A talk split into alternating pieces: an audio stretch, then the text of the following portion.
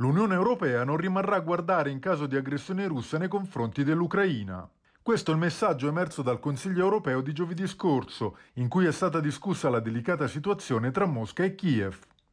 I due paesi sono ai ferri corti dal 2014, quando Mosca ha annesso la penisola di Crimea, appoggiando poi la rivolta armata nelle regioni russofone di Donetsk e Luhansk contro il governo di Kiev, un conflitto che fino ad oggi ha portato ad almeno 14.000 vittime. Ora lo scontro sembra di fronte all'ennesima escalation, dopo che i servizi di sicurezza americani hanno reso pubblici nelle settimane scorse rapporti che proverebbero l'ammassarsi di truppe russe al confine con l'Ucraina, che sembrano preludere ad una possibile invasione armata.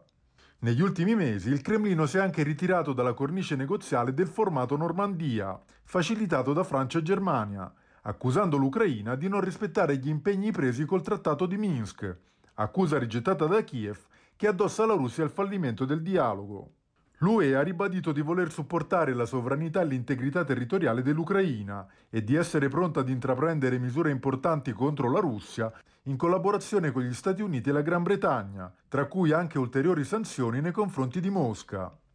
La posizione europea però sembra soffrire di divisioni all'interno del blocco, sia su quali azioni della Russia potrebbero far scattare una reazione, sia sull'entità dell'eventuale risposta europea.